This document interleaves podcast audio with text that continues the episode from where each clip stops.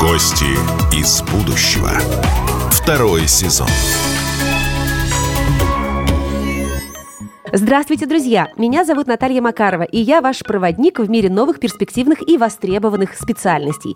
Гости из будущего, второй сезон. Сегодня поговорим о профессии директор по цифровой трансформации. Мои гости расскажут, что это за профессия такая, какие скиллы для нее необходимы, где учиться и сколько может зарабатывать директор по цифровой трансформации. Первый спикер моего подкаста Алексей Сидорюк, директор направления цифровая трансформация отраслей «Оно цифровая экономика». Вы подкинули мне идею, что надо начать с вопроса не про то, кто такой директор цифровой трансформации, а что такое, в принципе, цифровая трансформация и э, нужна ли она вообще? Э, цифровая трансформация сегодня, я бы сказал, что это неизбежность, это уже э, эпоха, где мы живем. Э, нравится нам это или нет, но это происходит с нами. Э, мы это видим по смартфонам, которые все используют, по цифровым сервисам, которые мы там используем.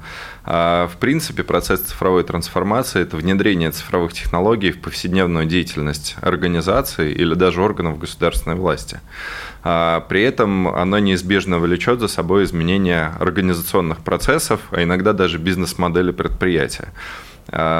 Несколько лет назад появился на отечественном рынке кейс, когда локомотив продают по часам использования. Не полностью, а как э, там, товар, а по часам эксплуатации. Э, это было тогда прорывной инновационной какой-то бизнес-моделью, но сейчас мы видим, что цифровая экономика, она э, включает в себя понятие там, платформенной экономики, платформенной бизнес-модели, э, включает понятие шеринговой экономики, когда вот это позволило сделать модели каршеринга, например, на нашем рынке, когда мы можем использовать какой-то один товар или одну услугу совместно и при этом сокращая стоимость использования. Возвращаясь, к примеру, с локомотивом, то есть локомотив можно взять также в аренду, как автомобиль в каршеринге? Да, Я купи, правильно купить понимаю? определенный объем часов локомотива, да, с техническим обслуживанием, с ремонтом. Слушайте, это же можно осуществить мечту погонять.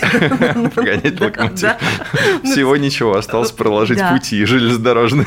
Да, меня больше на самом деле волнует вот этот момент, что изменение бизнес-модели и, соответственно, это же все отражается на всех рабочих процессах и на людях, как угу. я себе это представляю. Да. То есть, если элементарно говорить, если раньше человек приходил на мебельную фабрику и своими руками вытачивал ножку от, от стола, от стула, то теперь это может делать машина, а куда денется человек как единица? Ну, такие разговоры всегда идут, куда денутся люди, там роботы заменят да. людей, пока мы видим другую картину, что искусственный интеллект, он помогает человеку сделать его работу лучше, облегчить как-то его работу. На сегодняшний день, например, есть технологии искусственного интеллекта, которые позволяют врачам определить признаки заболеваний. Они сейчас пилотируются. Я не скажу, что они там повсеместно внедрены, а, но в целом мы видим, что они помогают врачам, особенно тем, которым работают там с ковидом и, и работали с ковидом. В этом плане там государство тоже понимает возможную такую проблему, э, и вот у нас есть отдельное направление кадры для цифровой экономики в национальной программе «Цифровая экономика». А вот, соответственно, там есть э, цифровая профессия, которую софинансирует государство, получение цифровой профессии для граждан. А, и каждый человек может за 50% стоимости обучиться цифровой профессии. Куча вот этих интересных, классных профессий, это все, мне кажется, очень ново и очень сложно для обычного, ну вот мне, скажем так, сильно больше 35, угу. и я думаю, мамочки, я училась на одну специальность и думала, что всю свою жизнь я буду, а сейчас я понимаю, что нет, наверное, надо к чему-то присмотреться, и всеми этими профессиями должен кто-то управлять, и я так себе это вижу, что это как раз директор по цифровой трансформации. То есть вот есть у нас мебельная фабрика или есть у нас, не знаю, автопроизводитель, и там появляется этот человек, который говорит, ребята, ща мы все процессы переделаем, вот здесь цифру заведем, вот так перестроим, и наш продукт будет дешевле, качественней, и там вот этих специалистов мы уволим или переучим их нажимать на кнопки. Я себе так это вижу. Или это не тот человек, Алексей? Ну, верхний уровень очень похоже на ту картину, которую вы обрисовали. Обычно директор по цифровой трансформации – это уровень гендиректора минус один. Ага. То есть это топ-менеджер, угу. действительно, который приходит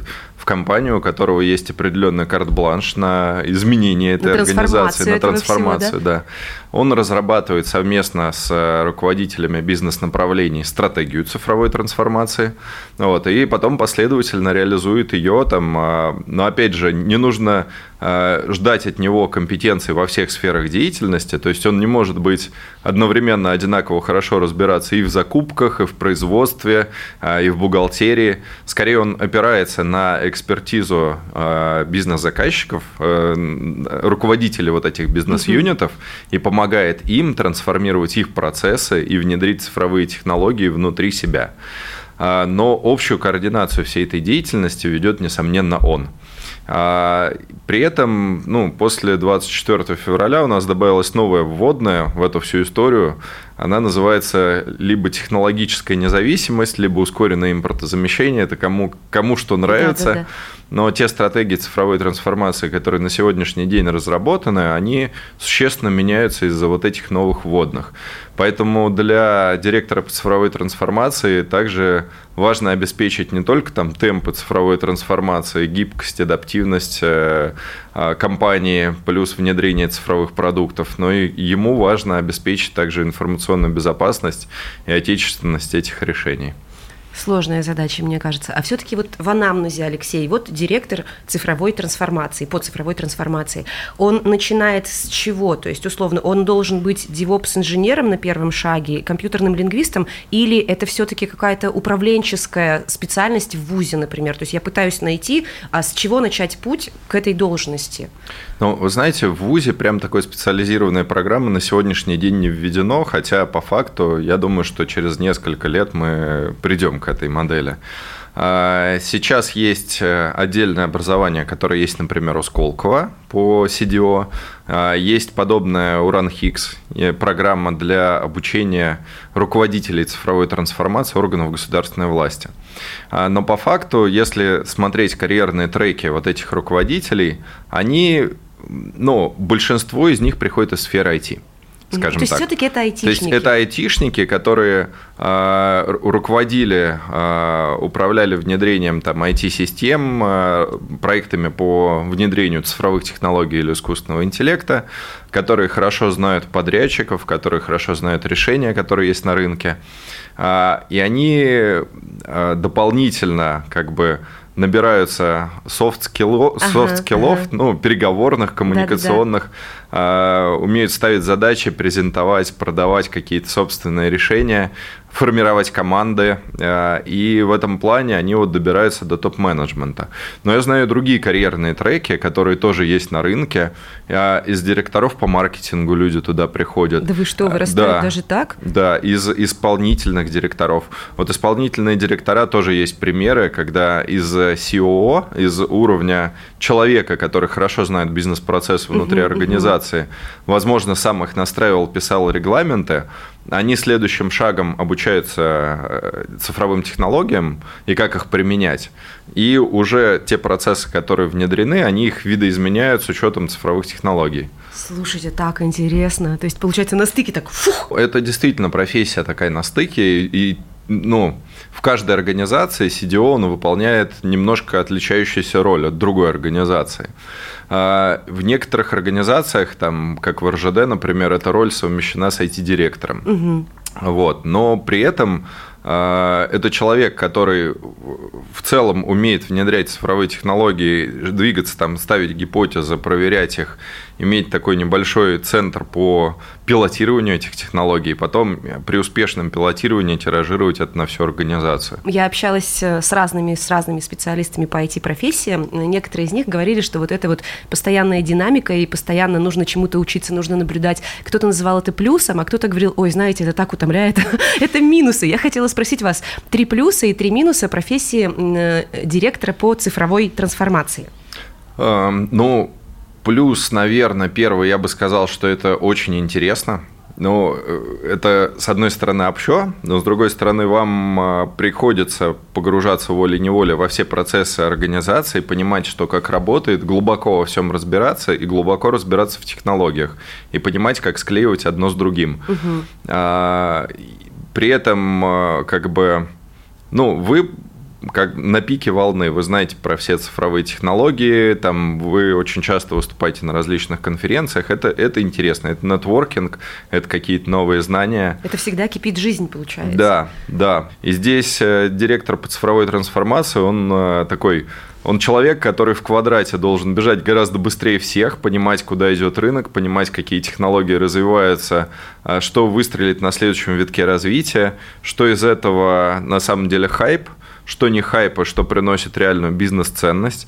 Он же, помимо всего прочего, внедряет цифровые технологии не просто для того, чтобы внедрить цифровые технологии, а для того, чтобы обеспечить бизнес-эффект или управленческий эффект для организации. Мне кажется, это минус, это стресс, Алексей. Вот, вот это, это, это, это вторая история. Это, если в минус брать, то действительно это очень стрессовая а, профессия, потому что, ну, во-первых, потому что это топ-менеджмент и уровень ответственный. Да, да, Высокая да, ответственность высок. лежит на этом человеке.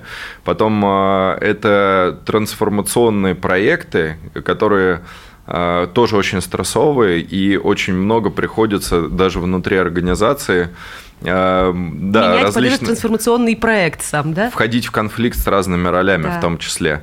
Вот э, очень типовой конфликт, например, есть с директором по информационной безопасности, ага. который к новым технологиям относится всегда с опаской, что, ребята, давайте посмотрим, там, пока выйдут метод рекомендации, стандарты. И ведь его можно понять, Алексей. Да, его, его, роль, его роль в компании такая. И вот э, там просто классический конфликт, когда там директор по цифровой трансформации говорит, ребята, все, внедряем Пора, искусственный погнали. интеллект в производственном процессе. И директор говорит, так, а как же бумажные журналы, да. которые заполняют вахтовики, куда их девать? Не, мы все это перекинем в цифру. Нет, нельзя. Там вот все время такой диалог происходит. Второй плюс, наверное, все-таки это высокооплачиваемая профессия. Опять же, потому что это топ-менеджмент, там э, хорошие... высокие риски, там высокое вознаграждение. Так точно. Вот. Э, и здесь же, наверное, второй минус в оппозицию, что во многих компаниях это расстрельная позиция, назовем это так, что полтора-два года человек живет, что-то делает, потом его отстреливают, приходит другой человек, который ну, Слушайте, звучит очень жестоко. Но это правда, да. Ведь мне кажется, что можно и выиграть на такой позиции, потому что то, что вы описываете, это огромная нагрузка, невероятная. Да. А, ну, здесь почему она расстрельная получается? Потому что не всегда вот на краткосрочном горизонте можно увидеть какие-то значимые угу. результаты от внедрения цифровых да, технологий. Да, да. Иногда они там на горизонте 3-5 лет достигается бизнес-эффект. А Но а от топ-менеджера требует результата там сейчас. здесь и сейчас. То есть он должен как раз-таки э, небольшими победами доказывать, что вот он приносит ценность для организации, что те деньги большие, которые он получает, он получает не зазря. Угу. Вот, поэтому тут важно не только вот эту стратегию правильно простроить, а сделать так, чтобы там а, каждый период, там полгода, год можно было бы показывать для руководства и для акционеров какие-то значимые, понятные результаты для них на их языке, чтобы двигаться дальше. А, третий плюс я бы отметил, наверное, нетворкинг. Потому что обычно директора по цифровой трансформации знают весь рынок, весь рынок знает их. это такие как бы внутренние предприниматели, в том числе, которые внутри организации что-то меняют, трансформируют, преобразовывают. А, мне кажется, это очень интересно, когда у тебя есть такой широкий круг э, людей, стартапов, которые занимаются э, технологиями. В качестве минусов а, ну, бытует такая позиция, так, давайте так скажем, так, что давайте. эта профессия может быть временной.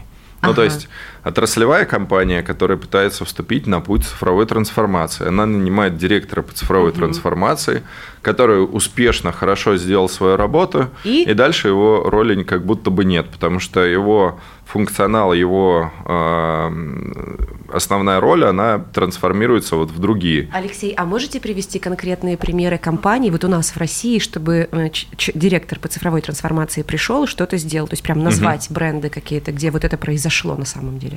Э, ну, смотрите, я, наверное, шаг в сторону тоже сделаю. Мы сейчас запускаем с Ассоциацией менеджеров России, точнее уже запустили, а, в рейтинге топ-1000 менеджеров России новую номинацию, как раз-таки называется «Директор по цифровой трансформации». Партнерам, Поддержать ребят, да? Да, ну вообще объяснить, что такая профессия существует, привлечь к ней внимание, объяснить, как она работает, а, потому что, ну, как и везде, наверное, в сфере IT, там тоже есть дефицит кадров, и чем шире будет входная воронка, тем выше будет качество персонала на этой позиции в разных организациях. Вот, э, эту премию поддержали «Газпром нефть», «Росатом», РЖД и ВТБ. То есть вот совместно с вот этими четырьмя крупными организациями мы ее запустили. В каких организациях это на сегодняшний день есть? Ну, «Газпром нефть» точно можно, наверное, как за один из образцов и шаблонов, там Андрей Андреевич Белевцев, он уже много лет э, эту роль занимает – является лидирующей компанией, наверное, в отрасли нефтегаза, которая внедряет цифровые технологии, искусственный интеллект. В Росатоме есть Екатерина Борисовна Солнцева, это тоже директор по цифровой трансформации. Ее роль как раз-таки заключается в разработке цифровых продуктов, платформ, экосистем, а вывод этих продуктов на рынок. И мы также знаем, что в сфере там, а, промышленности и энергетики у Росатома есть несколько крупных продуктов, ну, не все знают, что, но Росатом на самом деле это же 40% мирового рынка атомной энергетики. Э, и это не только российская компания, я бы ее назвал там международной. Это компания, которая свой софт ставит не только у нас здесь на атомных станциях, но и ставит там в Венесуэле, да, да, да, да. в Турции и в других странах. У РЖД есть свой директор по цифровой трансформации, но он одновременно директор по IT ага, и ага. отвечает за цифровую трансформацию. А так Евгений Игоревич можно. Чаркин, да. То есть это вот как раз пример успешного комбинирования двух ролей. Угу. И в этом плане РЖД тоже активно внедряет цифровые решения в собственную деятельность, пилотирует а, беспилотные поезда. И, в общем, я думаю, что там у них есть уже хорошие такие значимые достижения на этом пути. Если посмотреть на всю страну целиком, сколько таких специалистов, на ваш взгляд, будет востребовано в ближайшей перспективе там 5-7 лет? Ну, смотрите, если вот так ретроспективно посмотреть на наш рынок, то в первую очередь э, крупные компании озадачились э, э, этим процессом цифровой трансформации, потому что увидели там реальную бизнес-ценность. Угу. Это и повышение управляемости организации, и гибкости, и адаптивности, оптимизация внутренних процессов, и даже иногда создание новых цифровых продуктов и освоение новых рынков. И здесь мы проходим тоже такой сложный путь. Ну, сложный вопрос вот э, относительно там отраслевых и цифровых организаций. Как будто бы граница между ними стирается. То есть, если раньше была э, были отрасли, там, отрасль промышленности, промышленные компании. Сейчас мы видим э, цифровые компании, как Цифра, Росатом, Ростех и другие, которые активно предлагают собственные цифровые решения, и вот эта граница начинает стираться. А, то же самое там Яндекс раньше делал там IT-сервисы, IT-решения, да, да, да, поисковик, соцсети, но с определенного момента он зашел на рынок транспорта, успешно сделал собственную цифровую платформу с помощью собственных же картографических сервисов. И мы видим сейчас, что произошло такое слияние. И вот у цифрового бизнеса, как раз-таки у бизнеса, который произошел путь цифровой трансформации, у него стирается граница с отраслью. Он уже с помощью платформенных решений может активно осваивать новые ниши, новые рынки и создавать цифровые продукты. Притом э, платформенная бизнес-модель, как мы видим сегодня, она ну, практически не ограничена по своему тиражированию по масштабированию. Э, затраты на масштабирование у нее минимальные, а ну, выручка при этом растет экспоненциально. Э, и мы видим, если вот мы сейчас посмотрим на рейтинг крупнейших компаний мира, на их капитализацию, то 7 из 10 крупнейших компаний мира, у них есть собственные цифровые платформы. Э, это очень успешная бизнес-модель, которая сейчас подхватывается и уже подхвачена на российском рынке.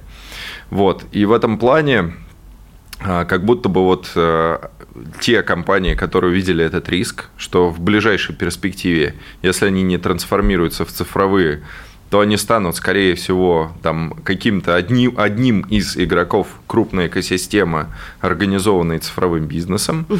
И в ответ на эту угрозу они начали создавать свои там а, директоров по цифровой трансформации, стратегии и активно проходить этот путь в ускоренном режиме. Это было сначала со стороны крупных заказчиков, там, крупного бизнеса. Затем а, прошлом и позапрошлом году это вошло на уровень государства и на уровень федералов и регионов.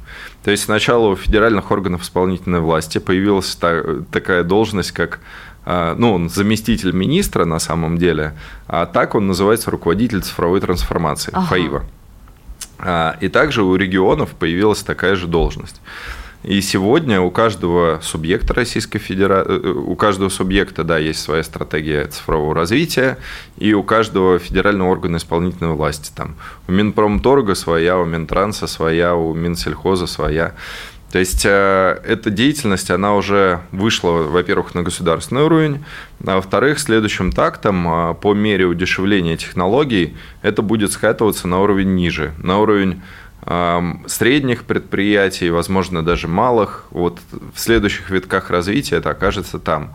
Что спровоцирует э, потребность в кадрах вот подобного рода? Сейчас подобных э, директоров по цифровой трансформации не так много. По разным оценкам их доходит до тысячи на, на отечественном рынке. Вот. Но я думаю, что эта профессия, она прирастает там на 20-30% на год к году. Угу. А, плюс, если, опять же, технологии подешевеют, то малый и средний бизнес, он а, тоже захочет. захочет активно в этой гонке участвовать. И все-таки, Алексей, хотелось бы очень замотивировать слушателей, в частности, мне кажется, что вот то, что вы сейчас рассказали, это выглядит достаточно масштабно, глобально и нельзя к этому так легко подойти, как к какой-нибудь другой знакомой, понятной, более-менее видимой специальности. Ну, то есть, угу. окей, я буду врачом, я понимаю, что это, мне понятно, я пойду в мед. А тут это все очень глобально и пафосно. Ради чего, ради все-таки каких денег стоит стремиться в эту сторону? Вот если мы говорим про цифры, угу. ну давайте, если это крупный бизнес, то крупный бизнес, если мы про вот это начали говорить сегодня. Ну, я где-то, кстати, видел в интернете, это, наверное, не новость, что от 600 тысяч можно называть на руки ежемесячно. А, верхняя планка там не установлена, обычно она сильно варьируется. Опять же, если мы говорим о там, чуть более долгосрочном будущем, если средний бизнес будет нанимать, наверное, эта планка снизится. Да, да, да. Вот. Но в целом, я думаю, что вот такая цифра, она по рынку справедливая. Еще такой вопрос. У вас должность называется очень красиво директор направления цифровая трансформация отраслей, оно цифровая экономика. То есть вы тот человек, который, по идее, обозревает вообще весь цифровой рынок в нашей стране, вообще все компетенции, всех людей, специалистов, специалистов, то есть у вас нетворкинг, как я понимаю, вокруг у вас бурлит со страшной силой. Какие, спрошу, наверное, неожиданный вопрос, какие эмоции и чувства вы испытываете и какие гипотезы рождаются в вашей голове, когда вы смотрите на э, рынок цифровых профессий и вообще на цифровое настоящее нашей страны? То есть что у вас, как вы видите будущее нашей страны и какие чувства это вызывает? Хороший такой вопрос. А, давайте, наверное, из позиции конца прошлого года отвечу. Давайте, вы все время вот куда-то, Алексей, сегодня Нет, раз. потому что сейчас те процессы, которые идут, угу. их, э, их нельзя отследить вот в краткосрочной перспективе. Потому что сейчас мы живем в период турбулентности, когда неясно, на какой там плата стабильности мы выйдем в конечном итоге. Поэтому я, наверное, немножко витиевато здесь вот так вот отвечаю на то, как это изменится в настоящем. Вот. Но наконец прошлого года была следующая картинка, что точно можно гордиться в нашей стране определенными отраслями типа e-commerce, банкинга, телеком-услуг. Особенно те, кто путешествует по, за, по загранице, они знают, что там получение финансовых услуг там, ну, в Европе или в Штатах – это тот еще квест. Особенно если вы являетесь какими-нибудь там небольшими компаниями, это бывает очень сложно. А, физическое присутствие в офисе практически обязательно. У нас в этом плане, на мой взгляд, и госуправление, угу. на мой взгляд, вот эти все сферы, то, чем можно гордиться, и где мы во многих а, вещах задаем тренды. А, то, как развивается Москва и городское управление в Москве, я тоже считаю, что этим можно гордиться. И, ну, там, Москва по праву считается одним из лучших городов мира по качеству жизни и по оказанию там, услуг населению, горожанам. А, и то, как применяются цифровые технологии в Москве, это тоже ну, меня заслуживает вообще отдельного уважения. То, где нам еще предстоит работать. А, вот, кстати, в период э, пандемии коронавируса очень активно развивается искусственный интеллект в здравоохранении. То есть э, Опять же, не сказать, что это внедрено полномасштабно по всей стране. Можно сказать, что это пилотируется там в отдельных поликлиниках на сегодняшний день. Но я думаю, что в этом есть громадный потенциал, и у России здесь могут быть вполне себе лидирующие позиции. А теперь давайте поговорим с реальным бизнесом, с теми, кому нужны такие специалисты, как директор по цифровой трансформации. На связи со студией Андрей Белевцев, директор по цифровой трансформации компании «Газпромнефть». Андрей, мы уже обсуждали в наших подкастах самые разные профессии. От фронтенд-разработчика, от бэкенд-разработчика до DevOps-инженера и архитектора цифровых решений. Э, и я себе представляю, например, э, работу директора по цифровой трансформации как работу, а, визионера, который точно знает, куда он ведет свою команду, каких результатов нужно достичь и просчитывает, как это все будет. И, б, человека, который понимает все обо всех процессах во всех специальностях в IT-сфере. Вопрос, права ли я в своей гипотезе и какие какие на самом деле задачи решает директор по цифровой трансформации? Слушайте, ну, очень сложно, потому что, во-первых, наверное, я бы сказал, что это не только профессия, но это роль. Да? В какой-то момент э, в жизни эту роль можно выполнять. При этом э, я бы, наверное, не говорил о том, что нужно там всю жизнь закончить именно университет, вот именно по такой-то там специальности и получить эту там навык в дипломе. Я видел самых разных людей, совершенно разных профессий. Э, более того, нет единого мнения. Вообще директор по цифровой трансформации, он должен выйти из бизнеса или он должен быть там с каким-то IT-бэкграундом, потому что понятно, что ну, нужно в какой-то степени разбираться и в том, и в том, с одной стороны.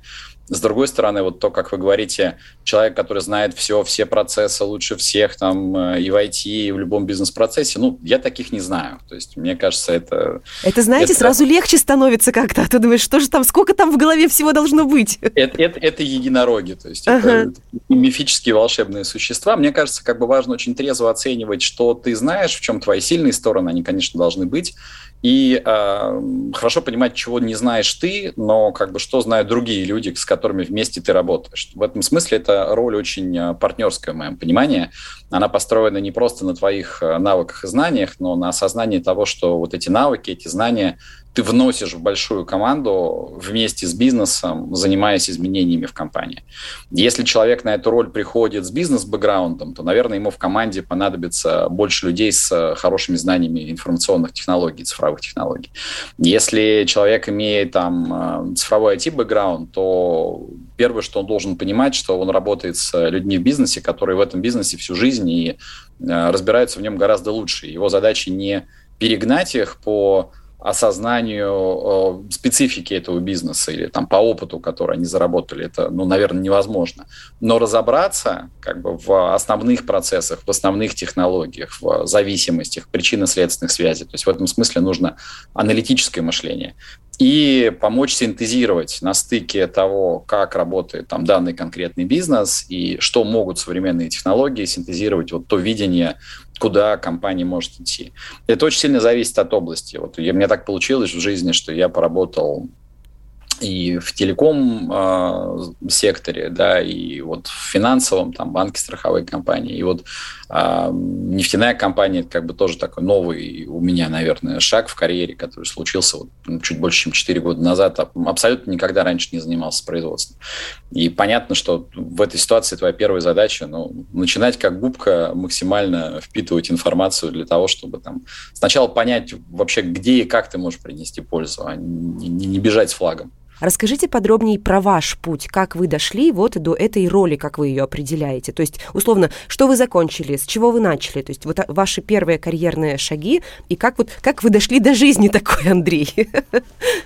Ну, заканчивал я в свое время там одну из московских физмат-школ, и, но при этом там это был, наверное, тот период времени, когда какие-то первые шаги к программированию мы делали скорее через там, появляющиеся в то время какие-то первые компьютерные игры, которые тогда распространялись там, ну, в общем, в доинтернетную эпоху, скажем так. Вот. И ну, такое детское любопытство на уровне того, когда вот, вот история, когда раньше наши отцы, наверное, там часы разбирали, да, собирали, потом у них там детальки оставались. Вот примерно то же самое тогда проделывалось, потому что у тебя не было никакой особой помощи, никакой особой поддержки, ну, захотелось тебе в какую-нибудь игру поиграть. Ну, если не запускается, разбирайся, там, чини, да, там. Да. Вот. Можно, можно и вскрыть было что-нибудь, как бы, что особенно хотелось. Ну, в общем, как бы любопытство было двигателем прогресса. Но не, у меня не было ощущения, что я как бы э, хочу и должен стать именно, там, что моя специальность на всю жизнь – это именно информационные технологии. Uh-huh. Тогда пока это было, ну, достаточно рано, как бы, то есть это был этап, когда надо было Э, разбираться в том, какой путь. Я больше, наверное, физикой в то время увлекался, и, в принципе, как-то, мне кажется, с высокой долей вероятности могла бы и там какая-то карьера сложиться. Но так получилось, я поступил в МИФИ, на факультет кибернетики, сильное направление вот тогда было и на самом деле до сих пор в общем я во многих вещах с точки зрения ну какого-то фундаментального понимания как бы мира вот в этой части я вполне себе опираюсь на то образование которое получал ну фактически 20 лет назад вот. Потому что, конечно, меняются технологии, конечно, меняются архитектуры, но, как бы, вот как ни странно, есть определенные базовые принципы там, проектирования сложных технических систем, которые вот, вот актуальности не потеряли. Если там, понятно, все это время постоянно заниматься каким-то саморазвитием, то как бы будешь э, в форме. Вот. И дальше как бы я всю дорожку прошагал. Это, мне кажется, тоже как бы надо понимать всем там, студентам, да, текущим и школьникам, возможно, сегодняшним, что эм, не надо стремиться с раннего возраста найти себе какую-то самую там, высокооплачиваемую работу. На самом деле, вот в то время, когда мы работали, часто какие-то подработки не профильные, они могли как бы с точки зрения денег приносить в моменте там значительно больше, чем там попытка пойти работать по профилю. Я помню, что в свое время там одна из моих первых работ, она ну, вот мы были, как всегда, да, тогда там всякие помощники каких-то системных администраторов, еще что-то, вот как бы ходили, там занимались, не знаю, поддержкой рабочих мест, ну, учась в институте параллельно, то есть была там подработка, но она была в каком-то нужном направлении. И дальше я там, ну, мне повезло, оказался в одной там российской технологической компании на тот момент, где ну, вот всю дорожку прошагал, потому что в начале, пока учились в институте, ну, днем работать было нельзя, надо было как-то совмещать. Мы как бы работали э, в дежурных сменах технической поддержки, это ночью, выходные, там, вот, вот, вот такие варианты, то, что можно было с учебой совмещать. Ну, вот как-то я вот как бы в той компании всю, все ступеньки и прошагал, как бы от э, вот, инженера техподдержки до вице-президента. Вот. Хорошая дорожка, хорошие ступеньки, слушайте. Потихонечку, потихонечку, да, как. Вот. Ну, опять же, там дорогу осилит идущий, нет в этом ничего невозможного. Мне кажется, как раз единственное, что, наверное, надо как-то смотреть, что хорошо бы, чтобы вам повезло, чтобы вы попали в компанию, где, с одной стороны, ну, как бы есть коллектив, у которого есть чему учиться, а с другой стороны, ну, как бы в компании на стадии развития, да, то есть когда в компании появляются какие-то новые вызовы, новые там проекты, новые клиенты, тогда, в общем, это гарантия того, что молодым и активным путь будет открыт. Да. Да, ну сейчас как раз то самое время, когда очень много вызовов для нас, для всех. Поэтому, Андрей, очень интересно вы рассказываете, прям увлекательно все звучит. Скажите, а чем, э, вот какой рутиной наполнен обычный день, вот рабочий день директора по цифровой трансформации? То есть что вы делаете, какими процессами управляете? Если говорить про команду, у нас она большая, она там сильно распределенная. Есть команда какого-то такого, ну, там, ближнего круга, то есть это те люди, которым ты общаешься, ну, каждую неделю, ну или там не реже, чем раз в две недели. Угу. Там, таких людей, наверное, человек 20. Ну, потому что больше, как бы, наверное, времени просто у человека физически не хватит. Вот. Но в целом у нас большая функция, там, внутри нее она состоит из четырех юридических лиц, это порядка пяти тысяч человек. Дальше смотрите, как бы у нас э, есть несколько направлений, за которые мы в компании отвечаем. Мы отвечаем за там, правильное управление всем нашим инвестиционным портфелем вот, в области IT цифровых технологий. А ага. правильно это означает направленная, собственно говоря, на реализацию стратегии трансформации. То есть нам надо быть уверенными в том, что когда мы принимаем решение во что-то вкладываться, то оно соответствует нашим целевым принципам. Вот. Вместе с этим мы занимаемся корпоративной IT-архитектурой, вот, потому что это, собственно говоря, то, как устроена вообще вся компания с точки зрения информационных систем, какие они должны быть, там, кто должен быть их производитель, как они должны быть связаны. Это, в общем, две неразрывные там части. Вот. Э, следующее крупное направление, которым мы занимаемся, это, собственно говоря, а как мы это делаем? То есть вот если мы знаем, что у нас есть стратегия, да, у нас есть там... Ну, стратегия это вообще зачем? Это по-хорошему. Зачем мы что-то хотим? Что мы делаем? Там, мы управляем инвестиционным портфелем, там, принимаем оптимальные решения, строим правильную архитектуру компании, развиваем какие-то прикладные продукты, системы технологии, которые как раз и дают нашему бизнесу ну, новые технологические возможности. Вот. Следующий вопрос – это как мы это делаем. Как бы это как раз а, управление проектами и управление программами цифровой трансформации, которые из этих проектов а, состоят. Ну и, собственно говоря, а, то, как мы в результате этого строим и как мы управляем цифровыми продуктами.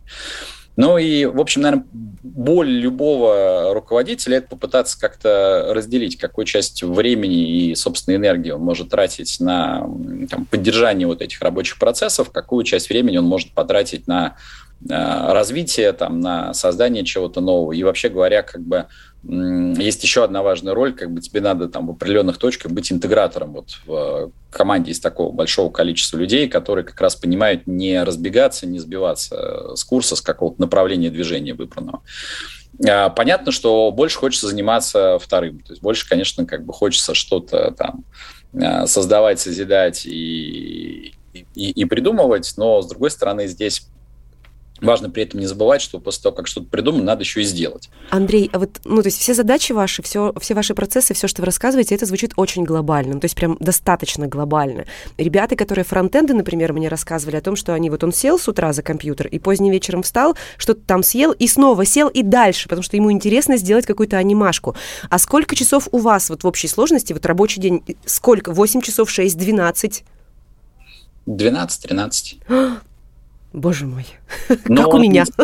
Он, он, он структурирован, то есть это не то, что ты вот там 12 часов, и ты не можешь встать. Ага. То есть это просто разные, бывают разные виды деятельности, разный формат, как бы там. Все-таки директор по цифровой трансформации, он управленец, получается, вот если очень коротко определять. Ну, все-таки да, но угу. все-таки да. Вот. И как, но, но при этом, как бы, как вот мне кажется, опять же, там могут быть разные мнения на этот счет, но вот во всех областях все хорошие там, управленцы, которых я знаю, они в какой-то своей предметной области весь путь прошли.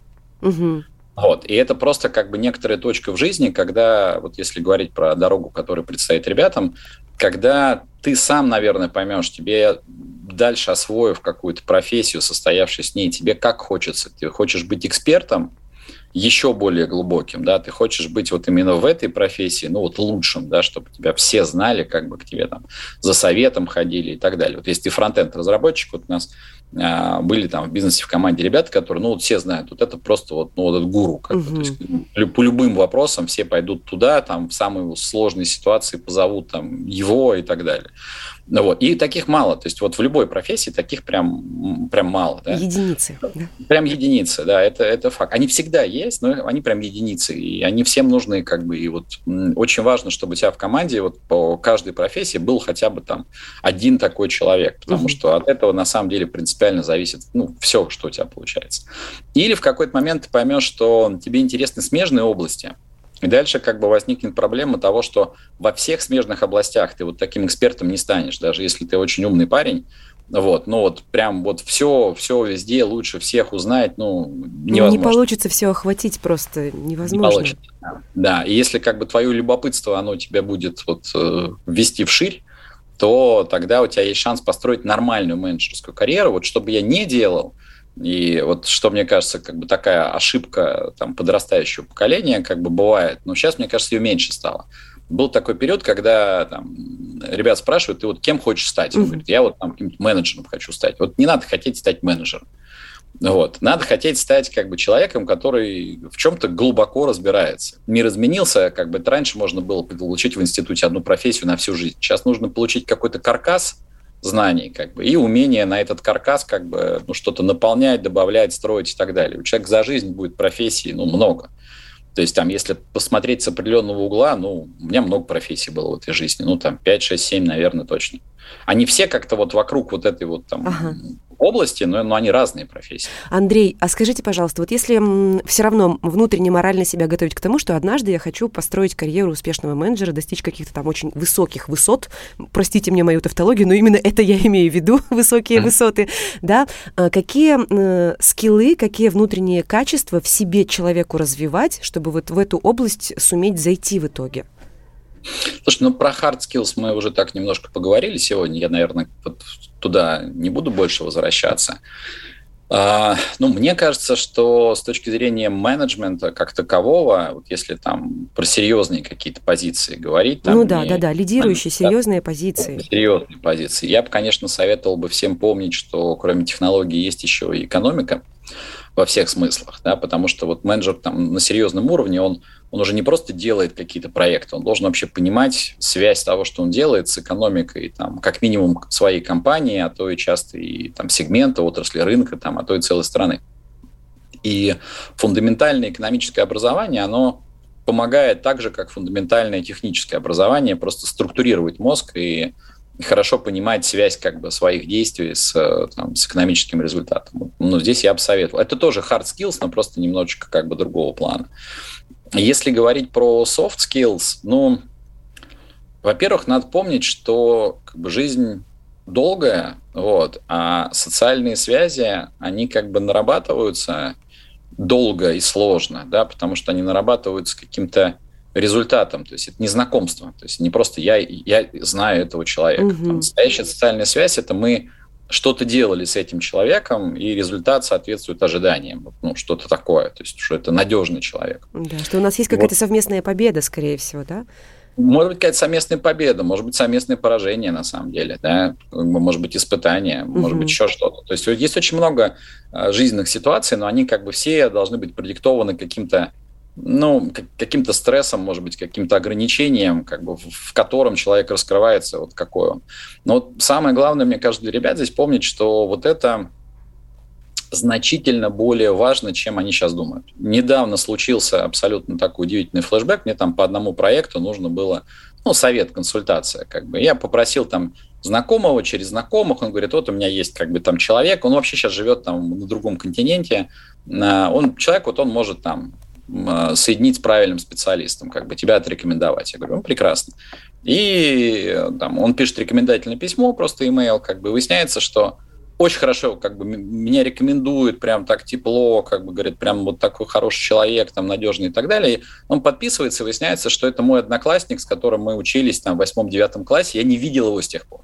О боже, слушайте, вот, вот это социальная связь, что называется. Абсолютно. И как бы вот в этом моменте, когда мне действительно потребовалась вот эта рекомендация, ну вот как бы что такое как вот тогда Стив Джобс рассказывал, connecting the dots. То есть ты никогда не можешь предсказать, как это э, вообще выльется. Давайте вернемся к вашей профессиональной деятельности. Расскажите, приведите примеры проектов, которыми вы гордитесь. Ну, то есть вот прям, чтобы было понятно, что вот здесь Андрей точно приложил руку, это его детище, и можно это где-то посмотреть, потрогать, пощупать, хотя бы полистать, ну, то есть осознать масштаб хотя бы проекта.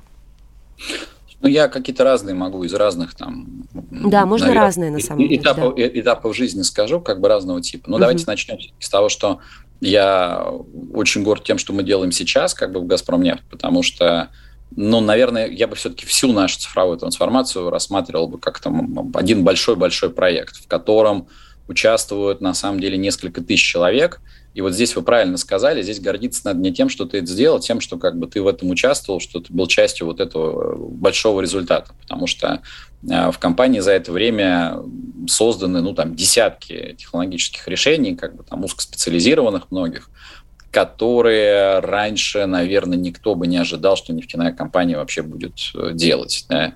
Самые разные, да, от э, беспилотных летательных систем, которые мы используем активно в нашей жизни, систем управления арктической логистикой, систем управления нефтеперерабатывающими заводами, там, анализа геологических данных с, помощью машинного обучения, ну, самых-самых-самых разных.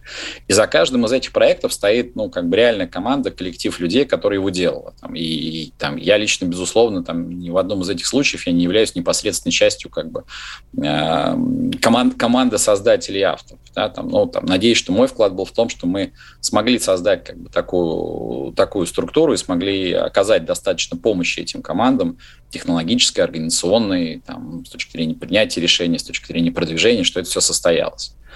Вот. Эм, если отматывать обратно, ну, в свое время, например, там, вот, было больше 15 лет назад, там, я э, делал проект по запуску оператора сотовой связи для Франц Телеком там, в одной из стран. Вот, и э, задача была запустить оператора за полгода. И ага. в головной штаб-квартире во Франции никто не верил, что это возможно, потому что у них нормальный срок был этого проекта три года. Вот, там был один секрет, что мы как бы брались это делать вместе с их же командой, для которой мы уже делали проект в другой стране. Как бы. И вот та команда сказала, слушайте, вот с этими ребятами мы сделаем. Вот. И была очень сложная история, то есть для Франции там в свое время тоже выбрать как бы там российского подрядчика на такую задачу было, ну, там очень непросто, но как бы ребята настояли, действительно проект был сделан, он был запущен, и там мы, мне было 27 лет тогда, вот, э, или 26, ну, в общем, примерно там, ага. примерно столько, вот, и мы встречались с президентом Франц Телекома на запуске оператора, он сказал, что это как бы лучший корпоративный проект во всей их корпоративной истории, всей огромной компании. Но это то, что как бы делалось прям руками там с самого начала до самого конца. Э, расскажите, пожалуйста, вот три плюса явных профессий и три минуса. Наверняка же они тоже есть. Мне кажется, как бы первый плюс это то, что у тебя действительно возникает шанс э, помочь реализовать очень крупные изменения. Не зря же это все-таки направление трансформации. Да? То есть это не просто как бы там связано с тем, что внедряют стильные технологии, что вместе с этим меняются бизнес-процессы, меняются компании, как бы там создаются, появляются новые продукты на рынке. То есть у тебя действительно есть э, шанс сделать какой-то очень весомый вклад в, в определенном направлении. Вот. Второй плюс, ну вот, как я говорил, это интересно, мне кажется, будет тем, кому интересно познавать новое, кому интересно как бы смотреть вот вширь. То есть это mm-hmm. вот для тех людей, кому знаете, такое любопытство познания, оно не это самое, еще не, не исчерпало себя, да, и как раз хочется как бы больше, больше там вот здесь разобраться. Да, вот тут а тут, а, а как это вот здесь что? А как это, а как это работает и так далее. Вот это, ну, тоже как-то такая, это вот, это работа для таких вот э, ага. людей. Вот. Э, третье, наверное, что ну, как бы это дает возможность, ну, просто по, вот, вот в самой полной мере использовать как раз все те э, там знания и навыки, которые ты накапливаешь за это время, потому что, ну вот, наверное, в каждой области, вот, не знаю, мне кажется, это у меня первая какая-то такая работа, в которой, ну вот все, что я когда-либо там делал, знал, умел и так далее, вот, вот все в ход пошло.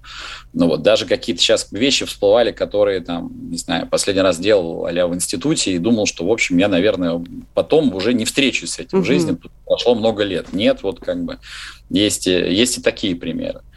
Вот. С точки зрения недостатков, да. ну, ну, во-первых, надо много работать. Да, я не знаю, это достоинство, недостаток там. Ну, ну на, факт, надо много ну, работать. Ну, ну, факт, ну, да. надо много работать. Да. Ну, мне кажется, в любой области надо много работать, если ты хочешь что-то добиться. Ну, как бы вот тут, тут точно как бы надо много работать. Вот. Во-вторых, э, там, ну, наверное, для кого-то может быть недостатком того, что у тебя недостаточно времени и возможностей для того, чтобы вот как раз из всей этой палитры возможностей выбрать что-то одно. Угу.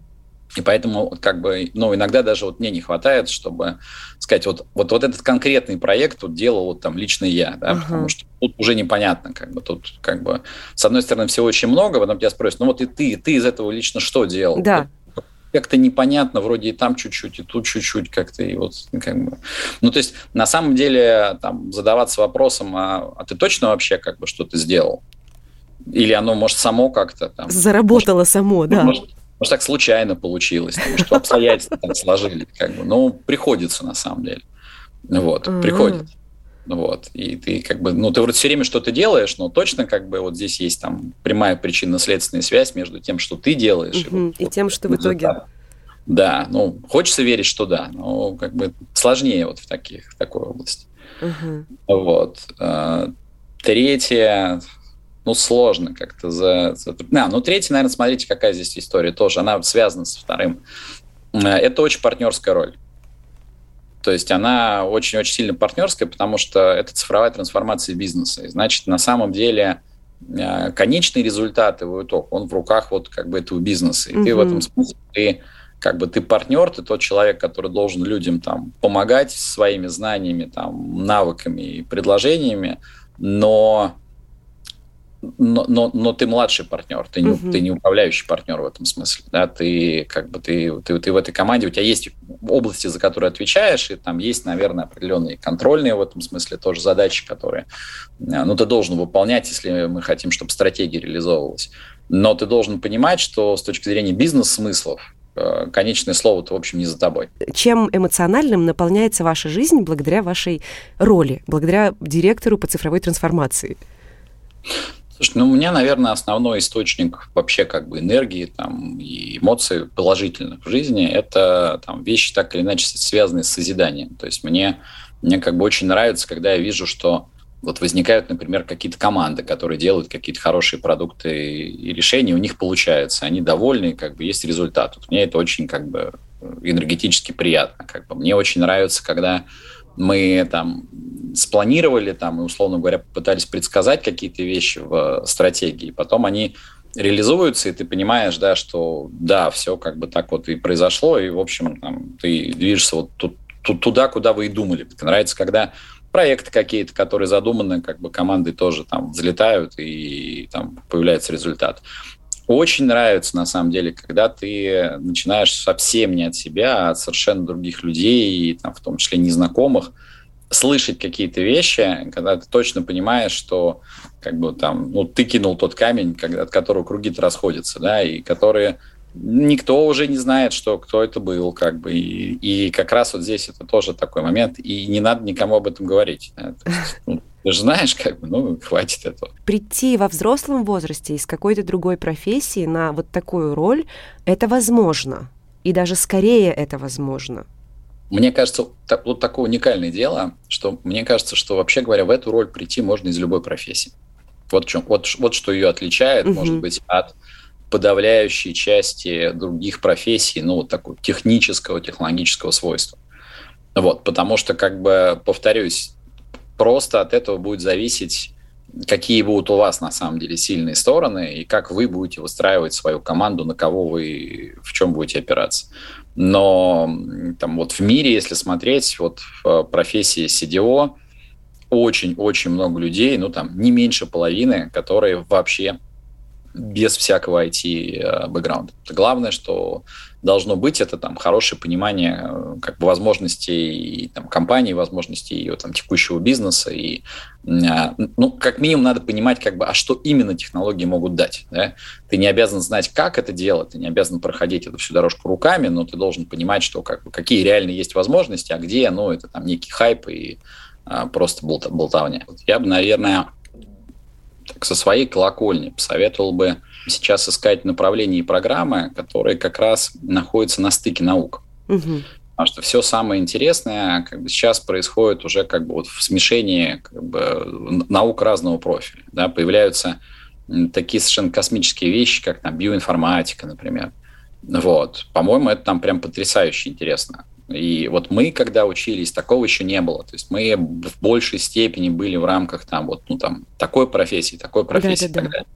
Вот если есть возможность как бы найти такие программы, которые объединяют дисциплины, на стыке как бы информационных технологий, ну, опять же, если есть там какая-то инженерная склонность и еще чего-то угу. из э, естественных наук, там, физика, химия, там, биология, астрономия, да, вот, э, там, медицина в широком смысле. Вот там прям интереснее всего будет ближайшие 20-30 лет. Итак, друзья, надеюсь, что перспектива поработать директором по цифровой трансформации вам нравится. Конечно, путь это не самый простой, но согласитесь, чертовски интересный как раз тот, который меняет, буквально трансформирует нашу с вами жизнь. Продолжим знакомиться с профессиями будущего в следующем подкасте. Ваша персональная Алиса Наталья Макарова. До встречи!